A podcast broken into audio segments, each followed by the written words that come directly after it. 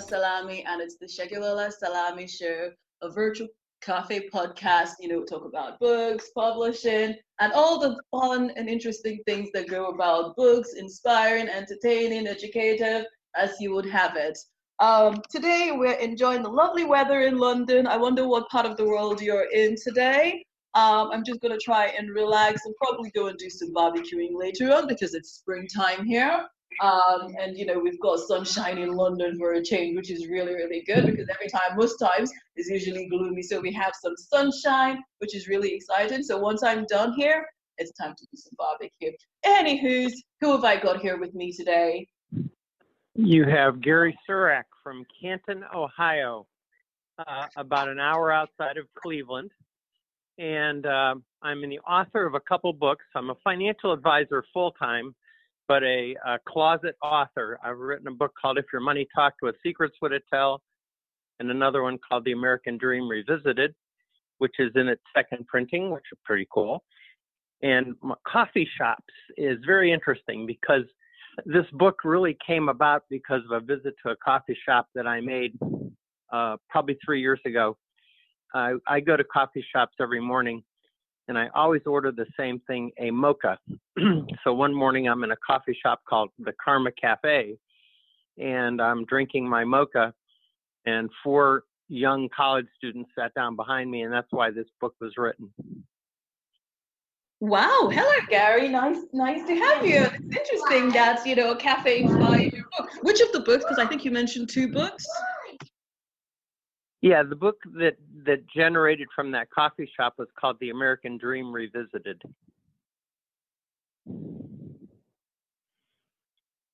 Fabulous. Right now, so you're going to find something really I don't know what word is I'm looking for. We're going to be happening today. They're going to be bursts of silence because you know how I said that you know we've got you know nice sunshine there. Well, a big, massive fly is inside my living room. So we're going to try to kill it at the same time as talk to you. So pardon me, because now it's my life mission to get rid of this fly. I have, I have to kill it. See, the little human says, I have to kill it. So it's literally between the yeah. two of us, we're trying to kill a fly. Okay. As long as the fly doesn't kill you, we're good. So, exactly. Yeah, and, like a mutant fly. Sorry. See, someone who's really excited chasing after a flight. I think I will let her get on with it for the moment. Okay, fine. But I'm quite interested, though. How does a financial advisor get into um, writing books? Well, I went to college uh, in actually in Oxford, Ohio, not Oxford, England. There's a place called Miami University, and I studied there for four years. I was an English major, so I've always enjoyed writing it was part of what I grew up, uh, at least school wise, doing, and, that was actually fairly decent at it. Uh, but I realized I couldn't make a living doing that. So I sort of by accident ended up as a financial advisor around 40 years ago and have just always been in that position and position led me to owning my own company and having a lot of people as employees and stuff like that. But I also still always liked writing. So probably eight years ago, I started writing books, and I haven't really stopped. My third one is coming in next year, so it's just something I like to do, maybe kind of as a hobby, but I do enjoy it, and I do a lot of interviews and podcasts, and for the last oh four or five years, I've probably done hundreds of these, which has really been fun all over the world. That's interesting to hear. Um, well, this is a virtual cafe, so would you like your mocha or would you like something else today? Let's start you off that way. Oh no, I already have my mocha poured. it's it's ready to go. That's the first thing I do here, and it's set and ready to happen. By the way, another interesting little fact: I know that American football plays in London every year, and where I grow up and where I live is where the Professional Football Hall of Fame is is located in Canton, Ohio. So I just think that's kind of interesting. We're trying to bring our football to you, and I'm where the home of football started. So kind of interesting. Interesting. interesting. I, I think a lot of football fans would find that interesting. Um, I just don't watch football of any type at all.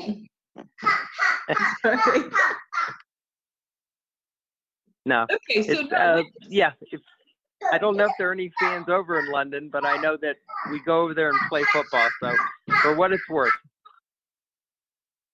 No, that's that's fine. Um, okay, so out of interest though, um, when you decided, you know, that you wanted to start writing, what went through your mind? What was the process? What was the process you talked yourself through? Well, first of all, I had to convince myself that I had something worth writing. So I basically met with some people, told them my ideas, told them why I was going to write the book, and got feedback from them and their opinions, at least. And and I went to people that I was friendly with because I was looking for I was looking for real help. I didn't want to. I just went to people I trusted, and they say they would say, "Yeah, that's a good idea," or they would say, "Well, how are you going to do it?" And I explained it. And I said, "Why don't you try this?" And so I kind of took a lot of um, feedback from people, and then I finally digested and decided how I was going to write the book. And in essence, what I do is I write books and tell stories, and I just used stories of people both times, both books, and it was very comfortable for me to do that because there were stories of people I knew or people I had interviewed, and that's how I started putting it together. Fabulous. Um, okay, so that was what your initial um, plan, and then what happened when you finished writing your book? Well, that's a different story. so, uh, my my wife was my editor. So all along the way, my wife would edit, and she's a professional editor, by the way. She she did that for a living. So she retired to work on gardens, but now she still has that skill set. So she would edit my books, and we would discuss them, and she would fix them and make them much better than they were when I started and I handed them out to people to read and said, please read this, critique it, and feedback. If there's a mistake, let me know, whatever. And we did that. And I sent it out to some press for professional people for grammar and spelling and and style and just kept putting things together. It took me really the better part of a year to put it together. Okay, and when you finished that, what was the next thing? Well, I, I I formed my own publishing company because I decided that having someone else try and publish my book if no one knew me was not going to be very easy. And it was really a, le- it was a lesson in education and how to do something.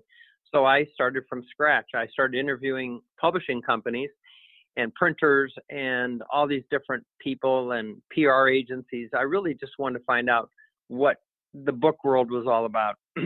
And once I determined that, then I took my own course, formed my own publishing company, hired a printer, negotiated with them, and found out that, you know, what it would cost to print my book and get my cover done. It was a very interesting process. Again, uh, incredibly educational.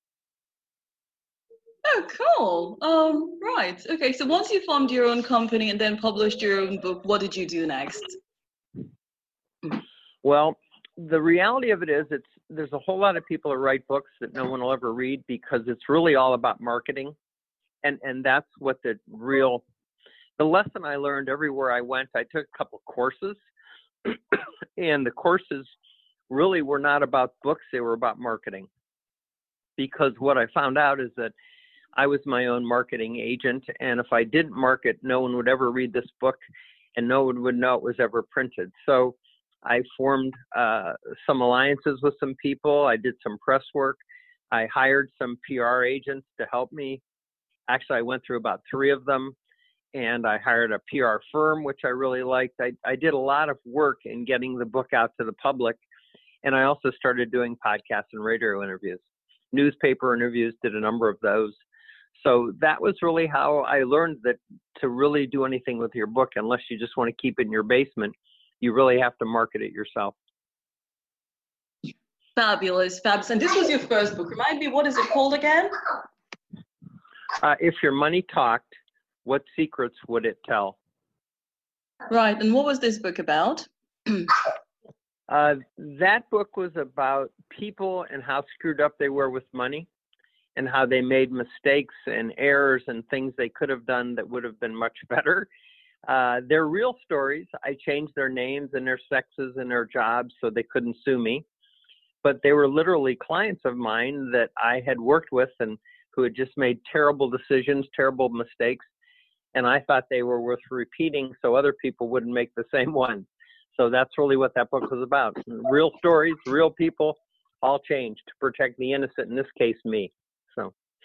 Fabulous, fabulous. Okay, so after you finished, you know, your first book, um, and you've gone through the process, started up, you know, done your marketing. Obviously, we all look back and wish, oh, had I known this at the beginning. What were the things you learned um, after you finished publishing your first book? That it was a hundred percent on me. That there was no one helping really, unless I hired them. And actually, some of the people I hired were so uh, not dependable they were expensive and not very good at what they did. So that was a very interesting education to me. And as that became more and more apparent, uh, that you got to be careful who you hire and who you associate with because, quite frankly, it, I spent a lot of money making mistakes. That's what I really got a tremendous amount of education, what not to do. Okay, cool. So if you were going to give yourself, um, you know, um, let's say you could go back in time. Let's say you had a TARDIS, right? You know, so if you, if, in case you ever you watched Doctor Who, let's say you had a TARDIS and you could yeah. go back in time. Or let me say, if you don't know Doctor Who, what was it? DC's Legends of Tomorrow, something like that. And you could go back in time. What five things would you tell yourself when you started? well, first of all, it's a lot harder than it appeared. That's number one. Uh, number two, it's um, it's very frustrating, and that the frustration uh, resolves itself. But you just have to have patience, and I guess I would tell myself to have more patience. Number three, don't trust what everyone tells you because what they tell you isn't true, and they're pretty much just after your money. And I learned that the hard way. uh, number four, the New York Times is a great paper, but not so great for me selling my book. I learned that one. And number five, I would say, is that um, it took way more time than I thought it would take for the publicity side, the PR side, all the things I was doing. It really was a commitment. And I'm okay with that. I just didn't realize how much time it was going to take.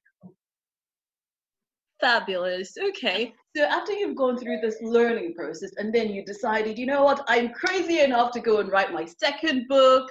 Um, what did you do differently? Well, I this time I worked with a publisher, which is its own sort of interesting thing, and that was okay, uh, maybe okay. I'm not sure yet. The school is still in on that one, but what I'm thinking in terms of, I realized that I knew how to write a book now, and that I understood the process of writing a book and what it took and that I needed to get better organized. I had some organizational problems with the first one. Those didn't go away in the second one, so I had to work through those. And that also it was going to take longer than it always thought it would take. So I, what I realized again, this book was very different the second book because the first book I wrote stories from my head, all stories I knew. The second book I interviewed people. And I actually interviewed 25 people all across the country and I used 13 stories. But to get 25 interviews and do it the way I did it was very time consuming. And then to weed out to get the 13 was very time consuming. And then to get the 13 stories so someone actually could read them and understand them. So it was it was one hell of a process actually. Oh, fabulous. So tell me again, um, and just because I have baby brain, and apparently I can claim baby brain to my child is 25, so bear with me, right? What did you say your, um, your second book was about? It's called The American Dream Revisited. So it's about the American dream and what the American dream really was originally, and, and not the one that everybody talks about today about, you know, becoming a billionaire. It was more about people and how they struggled to achieve uh, basically food, clothing, and shelter. Those were the three things that everybody that I interviewed was after. It wasn't about hitting the lotto, becoming rich, buying a mansion, owning a jet, none of that stuff. It was just really about making sure they had enough money to provide for their families, they have a dry place to live with heat and air conditioning or whatever they had, and, and food. I mean, they just needed this is what it was all about. And all of them had the same desire, need, and how they got to that point and where they got to that point in their life very different. Fabulous, fabulous. Um, now I'm just thinking, you know, it sounds, you know, like a really um, good book because again, like you said, you know, these days people are all about becoming millionaires and buying designers and whatnot. And it's sort of quite nice to hear, you know, that actually there are some people who are just interested in having, you know, the essentials with maybe a little bit extra for a little bit of luxury every now and then. Uh, so when did the American Dream get published? Well, the book was published a year ago, December, and we're in our second printing, which is pretty cool. Um, and it's really been very interesting. I've been interviewed literally all over the world, people interested in the American dream from Zimbabwe to Australia to this is my third call from England. I think that's interesting. I've had uh, call Canada, four interviews from Canada, a number of the islands in uh, the states, Puerto Rico and Costa Rica. So we've had some really interesting places we've been interviewed from. And uh, probably though the most unique was New Zealand. So we, we've it's been fun. The book has kind of traveled the world without me knowing it. Uh, someone told me they read it and they were in Shanghai or something. So you know I don't know. It's kind of wild how this works actually. So that's been a whole lot of fun. And it's it's interesting the people I thought, you know, the American dream's the American dream, and that's just not the case. It's it's anybody's dream, and it's all about the same thing. And how do you achieve it, and what can you do, and what were the steps, and that's really what it was all about. Fabulous. And then after you went through the process of publishing, um, you know, your second book, because obviously the first time you self-published using your own publishing house, and then if I remember you correctly, you said you worked with a publisher this time around. Is that correct? Yes, that is correct. So I'm quite curious now. How did you? Why did you decide not to publish yourself um, using your publishing house? Why did you decide to go with a different publisher? How did you find, you know, this new publisher? And what was it like working with a publisher? And what have you learned as a result of publishing this book this time around? Okay.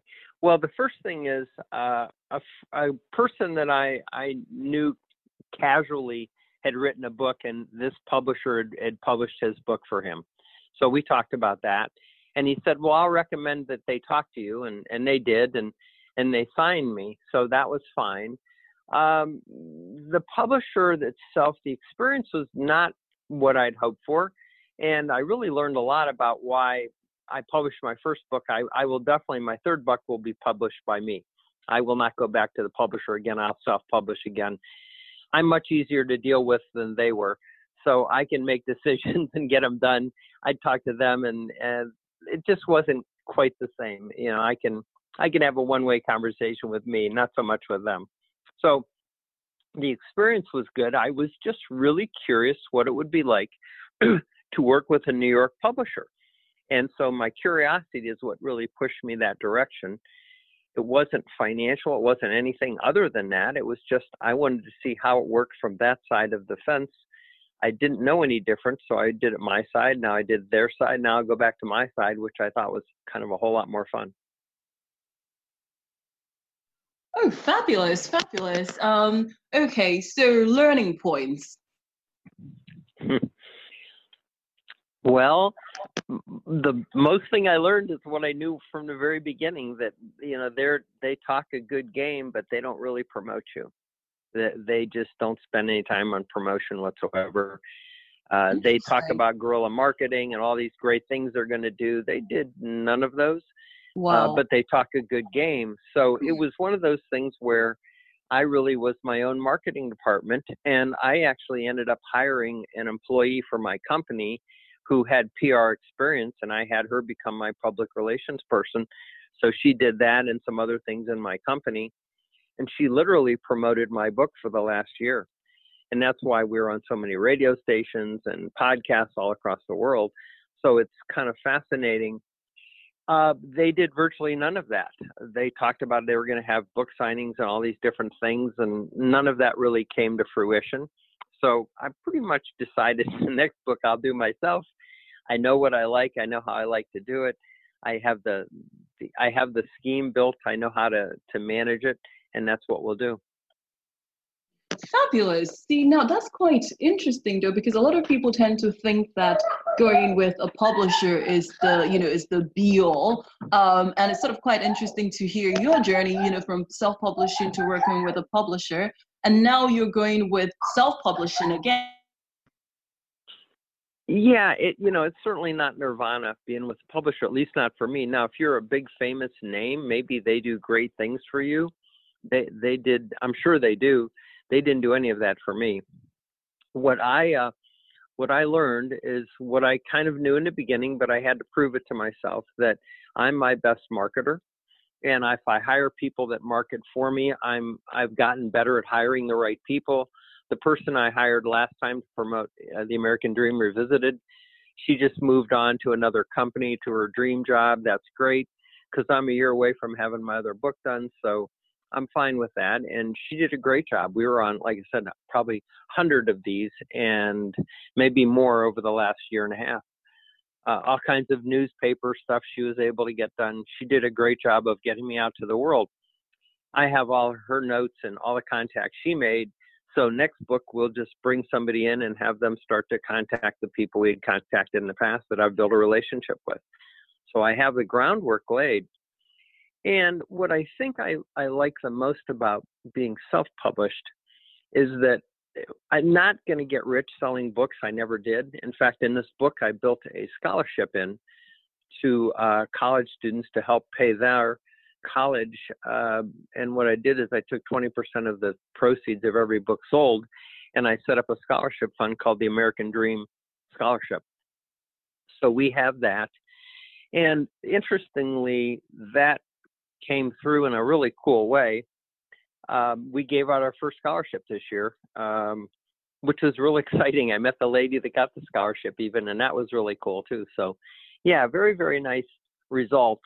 So I I would tell you that there's no way in the world I'll publish with the publisher again. I'm po- I'm positive of that. Fabulous. Um, it's nice to hear about your scholarship. I think it's always good, you know, to hear stories of people who want to um, give back. And what was it like meeting the uh, recipient of your scholarship? Uh, she was a lovely, lovely young lady. She is a, a second year student in college, and she was working two jobs. And because of my scholarship, she was able to dump one of the jobs, which was pretty exciting and she was telling me she's an entrepreneur because the scholarship is based on people that are entrepreneurial. We have it written that way, and so we pretty much created a scholarship that would tie into the book of trying to achieve your own American dream. And this young lady currently is on that path. So it was really exciting to meet her. She would she did not know about the book. She just knew about the scholarship. She had applied online through uh, an organization we hired to handle the scholarship and ended up winning it and had no idea that I was even in the, you know. So anyhow, it was pretty exciting. She was excited. I was really nice to meet her. Got some nice photos. It was fun. Oh, fabulous. Okay, so when you go on to publish your next book, which you're going to be self-publishing, what would you do differently from your first two books?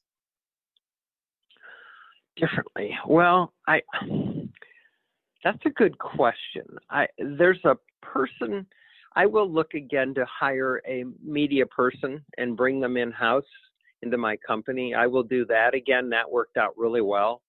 There's a, a marketing firm that I really like who I didn't use the second time, I used them the first time. I will bring them back in to help me with the national marketing. They weren't very expensive for how good they were, and that was good. The other thing is that I have a tremendous list of people that already know who I am because I've done their programs, and we will send out books to them, uh, sample books, so they can see if they're interested in interviewing me. And we'll do a little more PR work up front before the book's published. And I think that's the one thing we didn't do well enough on this book. We probably could have done a better job of promoting this in advance than we did the second one because I thought the publisher was going to do that, and of course they didn't. So we were kind of stuck there. And I think if we would have, it would have gotten off to a little better start. Other than that, not much. Just uh, the good thing is, I probably will continue funding the scholarship because I really like that.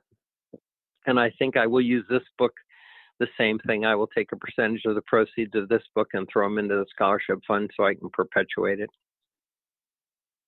Fabulous, fabulous. Okay, just to put you on the spot, one what's one final wisdom? I don't I wanted to say one word of wisdom, but I think one sentence of wisdom or one snippet of wisdom can you give to everyone who's listening?